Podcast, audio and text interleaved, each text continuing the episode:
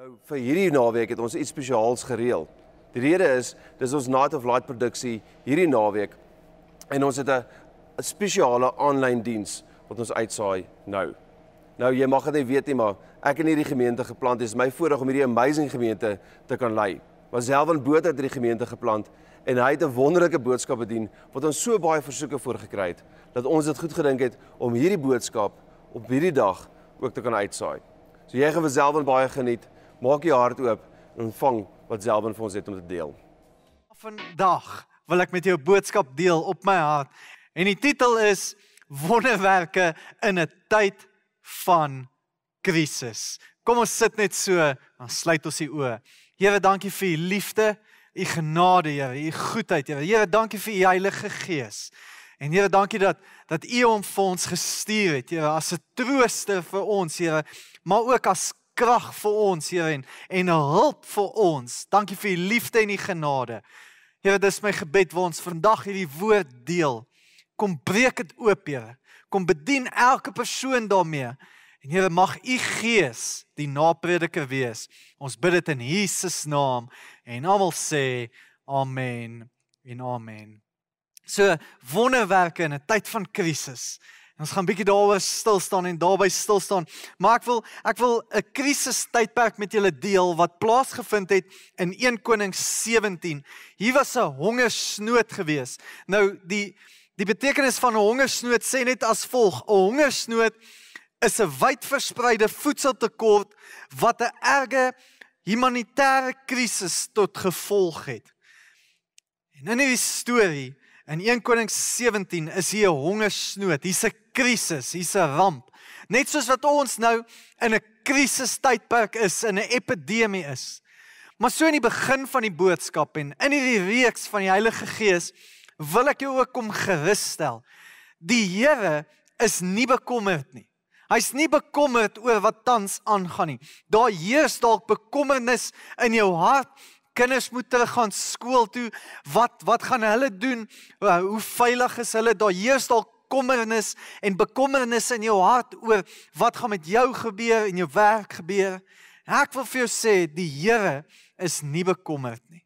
Lees saam met my hierdie storie in 1 Konings 17. Hy sê die volgende: Toe die woord van die Here tot Elia gekom en gesê: "Gaan na Safra toe by Sidon en gaan bly daar. Ek het 'n weduwee daar opdrag gegee om vir jou te sorg." Hy gaan toe na Safra toe en toe hy by die poort van die stad kom, was daar 'n weduwee net besig om houtjies op te tel. Hy vra toe: "Gee my asseblief 'n bekertjie water om te drink." Terwyl sy dit gaan haal, roep hy agter haar aan: "Bring vir my asseblief 'n stukkie brood saam." Het, het jou seuns vir vir die ma's, julle kan ehm um, vir jouself wag hiermee of, of dalk het jou man dit ook al gedoen terwyl jy op is. Uh kry sommer vir my 'n broodjie of maak sommer vir my 'n koppie tee asseblief. Hier kom Elia uh en en hy doen presies dieselfde met hierdie vrou. Hy vra vir haar 'n bietjie water en en terwyl sy besig is, sê hy vir haar: "Bring asseblief vir my 'n stukkie brood saam." Vers 12. Toe sê sy: "So seker as die Here u God leef, ek het nie meer brood nie, net 'n handvol meel in die kruik en 'n bietjie olie in die erde kan. Ek maak nou maar 'n paar houtjies bymekaar en dan gaan ek dit vir my en my seentjie iets klaar maak om te eet. Daarna moet ons maar doodgaan." Elia sê toe vir haar: Moenie bekommerd wees nie gaan maak dit klaar net soos jy gesê het.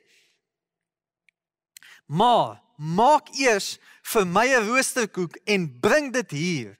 Daarna kan jy vir jou en jou seentjie sorg. Vers 14. So sê die Here van God van Israel: Die meel in die kruik sal nie opraak nie. En die olie in die kan sal nie minder word nie totdat die Here laat reën het op die land. Sy gaan maak toe soos Elia gevra het. Van toe af het hulle genoeg gehad om te eet en sy en haar gesin. Vers 16. Die meel in die kruik het nie opgeraak nie en die olie in die kan het nie minder geword nie. Soos die Here deur Elia beloof het. Hier kom Elia en gee haar belofte en en ek wil amper profeties vir jou sê, jou meel sal nie opraak nie en jou olie sal nie klaar word nie. Hier's 'n belofte van die Here vir ons. En ons het nodig om te glo dat die Here 'n wonderwerk in ons lewe wil kom doen. 'n Wonderwerk in 'n tyd van krisis. Hy wil 'n wonderwerk kom doen. Wat beteken wonderwerk? 'n Wonderwerk beteken die volgende: An extraordinary welcome event that is not explicable by natural or scientific laws and therefore attributed to a divine agency, an extraordinary and welcome event, 'n wonderwerk, 'n gebeurtenis wat so welkom is in ons lewe en ek glo met my hele hart dat die Here 'n wonderwerk vir jou wil kom doen. Net soos wat Paulus in Handelinge 19 en ons gaan volgende week bietjie daar stil staan in in Handelinge 19 wonderwerke kom, kom doen het, wil die Here 'n wonderwerk in jou lewe deur die Heilige Gees kom doen. En jy het nodig om ontvanklik te wees vir hierdie woord vandag. Hy wil 'n wonderwerk kom doen. Die woord wonderwerk in die Grieks is die woord dynamis. Dis ook die woord vir krag. Die woord krag wat in in die Nuwe Testament voorkom, die krag van die Heilige Gees is die Griekse woord dynamis en en sy sy grondslagwoord is waar ons dinamiet vandaan kom, an explosive power. So wanneer Jesus praat in Handelinge 1 en hy sê maar hy, hy gaan vir ons 'n helper stuur, hy gaan vir ons krag stuur, hy gaan ons help met krag, dan praat hy van hierdie woord dynamis, 'n krag van die Here. En daar's 'n krag vir my en jou beskikbaar, 'n dinamiese krag. En die krag van die Heilige Gees, dis die woord dinamis. Net so ook wonderwerke wat plaasvind in die Nuwe Testament. Die woord wat daar gebruik word is die woord dinamis. Daar's vir ons 'n bonatuurlike krag beskikbaar. Kyk, wanneer jy nie meer kan aangaan nie. Wanneer jy nie meer lus het en die krag het om aan te gaan nie. Dis wanneer die Heilige Gees se krag jou kom dra, daardie dinamis krag en jou verder vat in hierdie lewensreistog van jou. Ek en jy moet weet daar's vir ons bonatuurlike krag beskikbaar. Psalm 37 vers 19 sê die volgende: In tyd van nood sal hulle nie verlees staan nie. Dis jy en is ek en is ons belofte. In tyd van nood sal ons nie verlees staan nie. In tyd van gebrek sal hulle genoeg hê. En ek wil dit vir jou kom vir persoonlik. In tyd van nood sal jy nie verleë staan nie. In tyd van gebrek sal jy genoeg hê. Wat 'n belofte. Wat 'n beautiful belofte is dit nie vir my en jou nie. Die vraag is hoe kry hoe kry ek hierdie krag vrygestel in my lewe?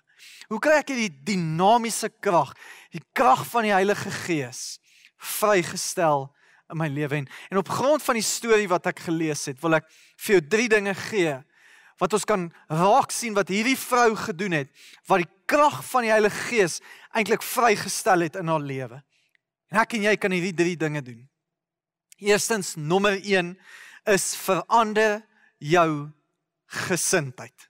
Nommer 1 is verander jou gesindheid. Hoor hierdie vrou se gesindheid in vers 12. Ek maak nou maar 'n houtjies bymekaar en dan gaan ek vir my en my seentjie iets klaar maak om te eet. Daarna moet ons maar doodgaan. Ek wil hoor hierdie gesindheid van haar. Sy sy is sy's klaar oorwin. Haar hele lewe is oorwin. Dis asof sy net daar gaan sit en doodgaan want sy's in hongersnood. En hierdie vrou, eh, hulle is nog nie eens in 'n lang tyd van hongersnood nie. Daar's nog 'n lang tyd as jy die storie gaan lees vir hulle oë. Maar hierdie vrou se gesindheid is, ek gaan vir my broodjie maak, dan gaan ek maar doodgaan. En dit is nie hoe ons ontvanklik kan wees vir die krag van die Heilige Gees in ons lewens nie.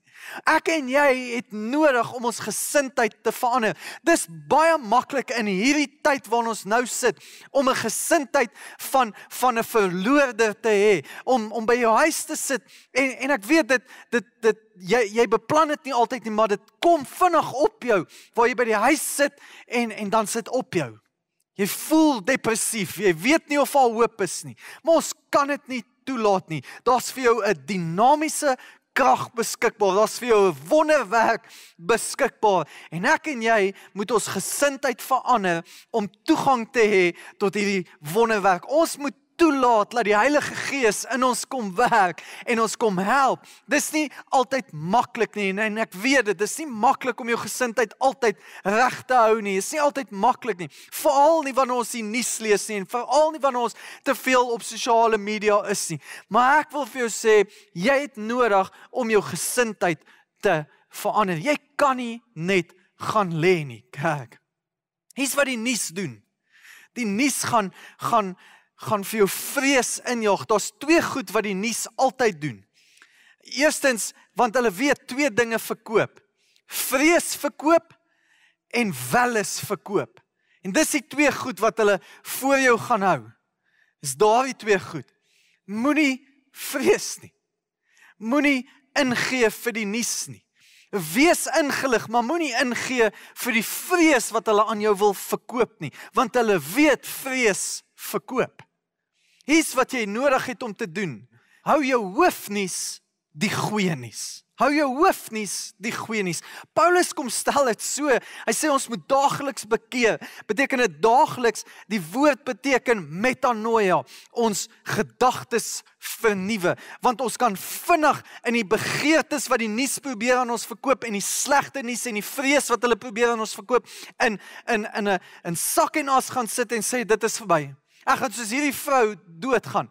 Hou jou hoof nuus die goeie nuus. Jesus Christus is vir jou en hy's nie teen jou nie. Jy moet met 'n gesindheid opstaan en vir jouself kom sê, "Maar groter is hy wat in my is as hy wat in die wêreld is." Ek ek besef dit is dalk moeilik nou en en en dit is nie maklik nie, maar jy het nodig om jou denkwyse te verander. Jy het nodig om te sê, "My gesindheid verander." Daar's krag vir my en vir jou beskikbaar beskikbaar, daar's 'n dinamiese krag beskikbaar.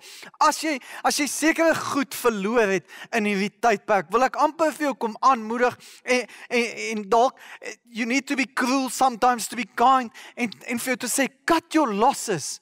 Maar moenie opgee nie. Moenie moenie gaan lê nie. Verander jou gesindheid. Dalk moet jy aanbeweeg en en en dalk sit jy hier en jy sê ja maar ek ek is nie seker wat om te doen. Wat jy nodig het om te doen is jou gesindheid te van op te staan. Dalk moet jy 'n aanlyn winkel begin wat jy al altyd gedroom het van. Begin daardie aanlyn winkel. Dit gaan harde werk wees. Dit gaan jy gaan dalk die hardste werk wat jy al ooit gewerk het, maar dit is die moeite werd. En enigiets wat die moeite werd is, is die moeite daarvan werd. Maar ek en jy het nodig om ons gesindheid te verander. Ek en jy het nodig om te sê, maar ek gaan aanhou loop, ek gaan nie lê nie. Hebreërs 12 vers 12 eh, en 13 in die message vertaling sê die volgende.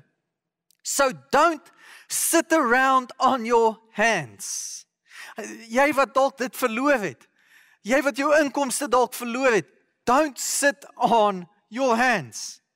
No more dragging your feet. Clear the path for the long distance runners so no one will trip and fall, so no one will step in a hole and sprain an ankle. Help each other out and run for it. And run for it. Moenie op jou hande sit nie. Ek wil hierdie prentjie skets soos wanneer jy met jou kinders raas en en wanneer dit nie 'n lekker tyd in die huis is nie en, en jy sê dalk vir iets, het jy al agtergekom as hulle nie saamstem met wat jy sê nie. Jy weet dis reg vir hulle, maar hulle stem nie altyd saam daarmee nie. Dan dan gooi hulle hierdie hierdie tantrum van hulle of hulle sug soos wat as jy vir hulle sê hulle moet iets gaan doen en hulle hou nie baie daarvan nie. en en die skouers hang en en hulle stap en hulle wil dit nie eintlik doen nie. Ek bedoel ons ons kan nie so wees nie. Ons kan nie so aangaan nie. Tel op jou skouers want die koning van die konings leef binnekant jou. Jy het 'n krag beskikbaar binnekant jou, 'n dinamiese krag tot jou beskikking. Moenie gaan lê nie.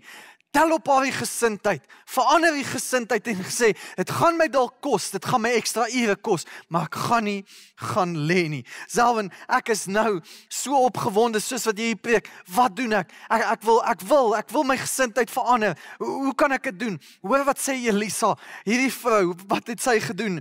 Ek wil, maar hoe? Ek wil my gesindheid verander, maar hoe? Ek wil opstaan, ek wil loop, ek wil beweeg, maar hoe? Vers 13 kom Elia en hy hy sê die volgende: gaan maak dit klaar net soos wat jy gesê het, maar maak eers vir my 'n roosterkoek en bring dit hier. Hier's wat jy moet verstaan. Elia is 'n profeet. En terwyl hy 'n profeet is, beteken hy 'n verteenwoordiger van die Here. Hy vert, in hierdie verhaal, in hierdie krisis, in hierdie hongersnood verteenwoordig hy die Here. En hy kom sê vir hierdie vrou, wanneer jy nou 'n koek gaan maak, 'n broodjie gaan bak, bring my in die situasie in. Bring my en maak my deel van hierdie situasie. So hoe gaan ek en jy ons gesindheid verander? Ons moet die Here inbring in ons situasie. Hierdie vrou sou 'n roosterkoek gemaak het en hom in twee gedeel het vir haar en haar seentjie.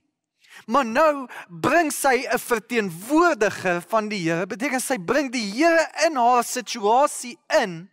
En nou sit nie meer twee helftes nie, maar nou sit derdes.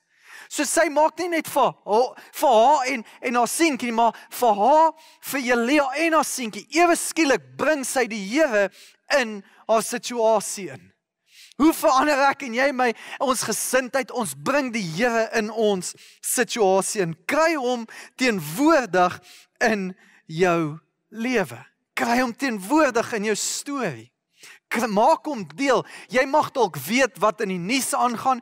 Jy mag dalk weet wat die situasie is. Jy mag dalk weet wanneer jy eers mag begin werk of nie werk nie. Jy mag dalk alles weet, maar moenie die Here uit die situasie uitbring nie, want bring hom in jou situasie in. Gebed is nie ons laaste uitweg nie. Gebed is ons eerste reaksie. Beteken 'n praat met die Here. Moenie wag tot jy eers wil op 'n punt kom waar jy sê ag ek kan nou maar doodgaan nie. Maak hom deel van jou alledaagse lewe. Kry hom in jou situasie in.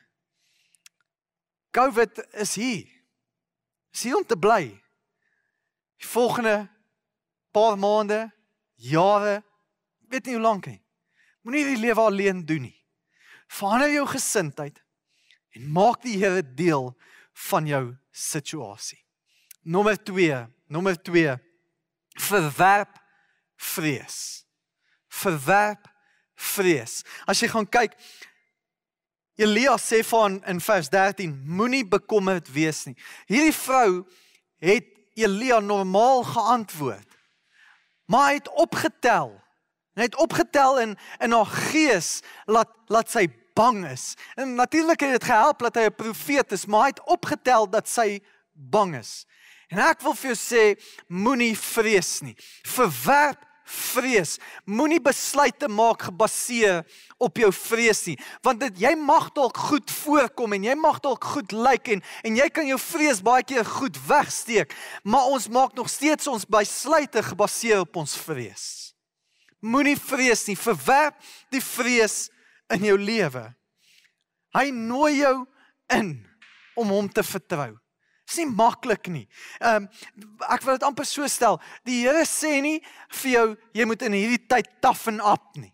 En dis nie wat die Here vir jou kom sê nie. Hy kom nie in hierdie tyd en sê toughen up. Jy moenie jy moenie 'n sissie wees in hierdie tyd nie. Jy moet sterk staan. Nee nee.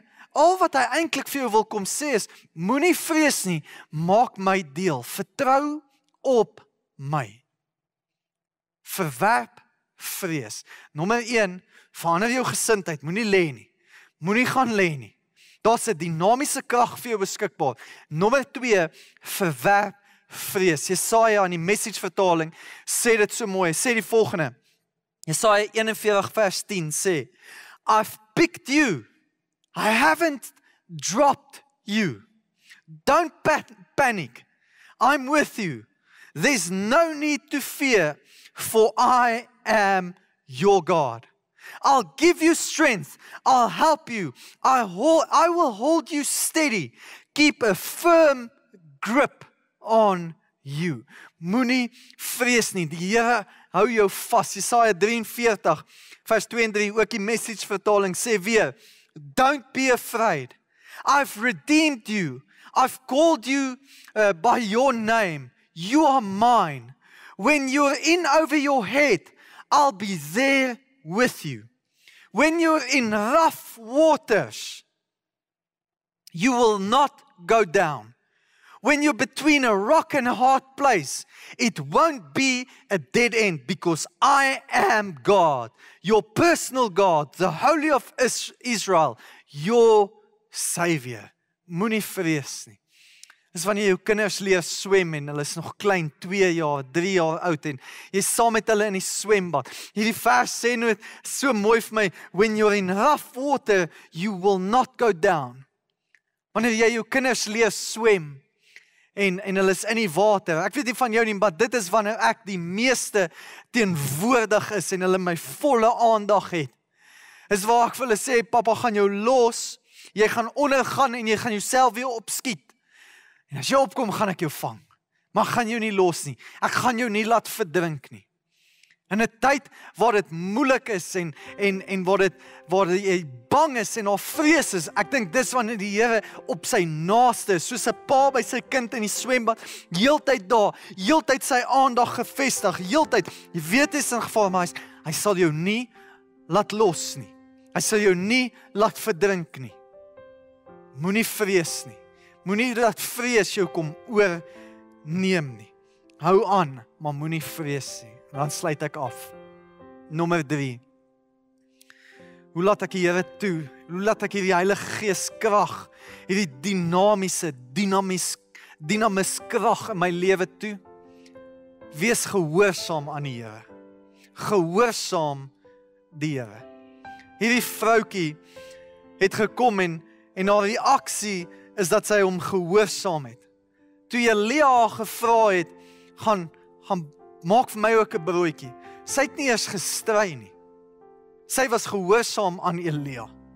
En ek en jy het nodig om gehoorsaam te wees aan die Here. Want sien, hierdie vrou se gehoorsaamheid het die wonderwerk losgemaak in haar lewe. Haar gehoorsaamheid het die wonderwerk laat gebeur in haar lewe. Hier's wat ek vir jou wil sê vandag. Jou gehoorsaamheid gaan nie noodwendig dat die krisis ophou nie. Haar gehoorsaamheid het nie die hongersnood laat ophou nie, maar gehoorsaamheid het haar gedra deur die hongersnood. And your obedience it will not stop this crisis, but it will sustain you through this crisis. Jou gehoorsaamheid kan jou dra deur hierdie moeilike tyd. Jesaja 1 vers 19 sê: As jy gewillig is en luister, sal jy die goeie van die land eet. Ons moet gehoorsaam wees. Ons moet luister na die Here. As jy dink aan Johannes 2, het Maria kom sê vir die dienaars, wat ook al Jesus vir hulle sê, doen dit. Hulle was gehoorsaam aan hom en daar het 'n wonderwerk plaasgevind. Daar het krag gevloei. Ek en jy het nodig om gehoorsaam te wees aan die Here. Wil afsluit met 'n laaste vers Johannes 14 vers 15 en 16 sê: As julle my liefhet, bewaar my gebooie en ek sal tot die Vader bid en hy sal julle 'n ander trooster gee om by julle te bly tot in ewigheid. sien wanneer ons die Here gehoorsaam, het ons toegang tot 'n bonatuurlike krag. Het ons toegang tot 'n dinamis krag, 'n dinamiese werk van die Here. Ons het toegang tot wonderwerke. Wonderwerke in tye van krisis. Daar's 'n wonderwerk vir jou, maar ek en jy het nodig om te reageer want die Heilige Gees nooi ons in. Hy wil ons innooi in sy spasie en net te sê, moenie gaan lê nie. Ek wil in jou spasie ook inkom. Die Heilige Gees wil in jou kom werk. Maar jy kan nie gaan lê nie. Verander jou gesindheid. Staan op. Verwerp vrees. Moenie bang wees nie, hy's met jou. Hy gaan jou nie laat val nie. En wees gehoorsaam. Jesus Christus het vir my en jou gesterf en ek wil jou herinner daaraan. Hy het vir my en jou gesterf sodat ek en jy 'n lewe en 'n lewe in oorvloed kan leef, sodat die meel en die olie nie opraak nie. Dis ons belofte. En soos wat ons nagmaal gaan vier, ek wil jou uitnooi na afloop van die diens om 11:00 gaan ons nagmaal vier saam op Zoom. En jy is welkom om in te skakel. Die link sal daar wees. Maar vir jou dalk wat nie kan inskakel nie, het ek die nagmaaltafel voorberei en ek wil jou net weer eens herinner aan die volgende. Sy liggaam is vir my en jou gebreek. Sy liggaam seer gemaak, verwoes sodat ek en jy 'n lewe in oorvloed kan hê. Sodat ons kan lewe. Sodat ons weet die koekmeel en die olie gaan nie opraak nie. Sodat ons toegang kan hê tot 'n bonatuurlike krag en wonderwerk. En sy bloed is vir ons ge laat vloei. Sy bloed is vir ons gestort sodat ons sondes vergeef vergewe kan word sodat ons weet ons is skoon gewas. Ek wil jou uitnooi. Kry jou familie. Kry jou kinders om 'n tafel en vier nagmaal saam met hulle en herinner mekaar aan die bonatuurlike krag wat tot jou beskikking is. Kom ons sluit die oë. Here, dankie vir u liefde. Dankie vir u genade, u goedheid Here, dankie vir bonatuurlike krag wat tot ons beskikking is, Here. Here, dit is my gebed, mag U kom. Mag U in een en elkeen van ons werk, Here. Here, dankie dat U ons uitnooi om deel te kan hê in hierdie krag, Here. Dankie vir wanneer ons eie krag ons nie meer verder kan vat nie, Here. Dat daar bonatuurlike krag ons kom help. En ons deur hierdie tydperk kan vat, Here. Here, dankie vir die Heilige Gees. Here ook dankie vir dit wat U aan die kruis vir ons kom doen het. Ons bid dit in Jesus naam. Amen en amen.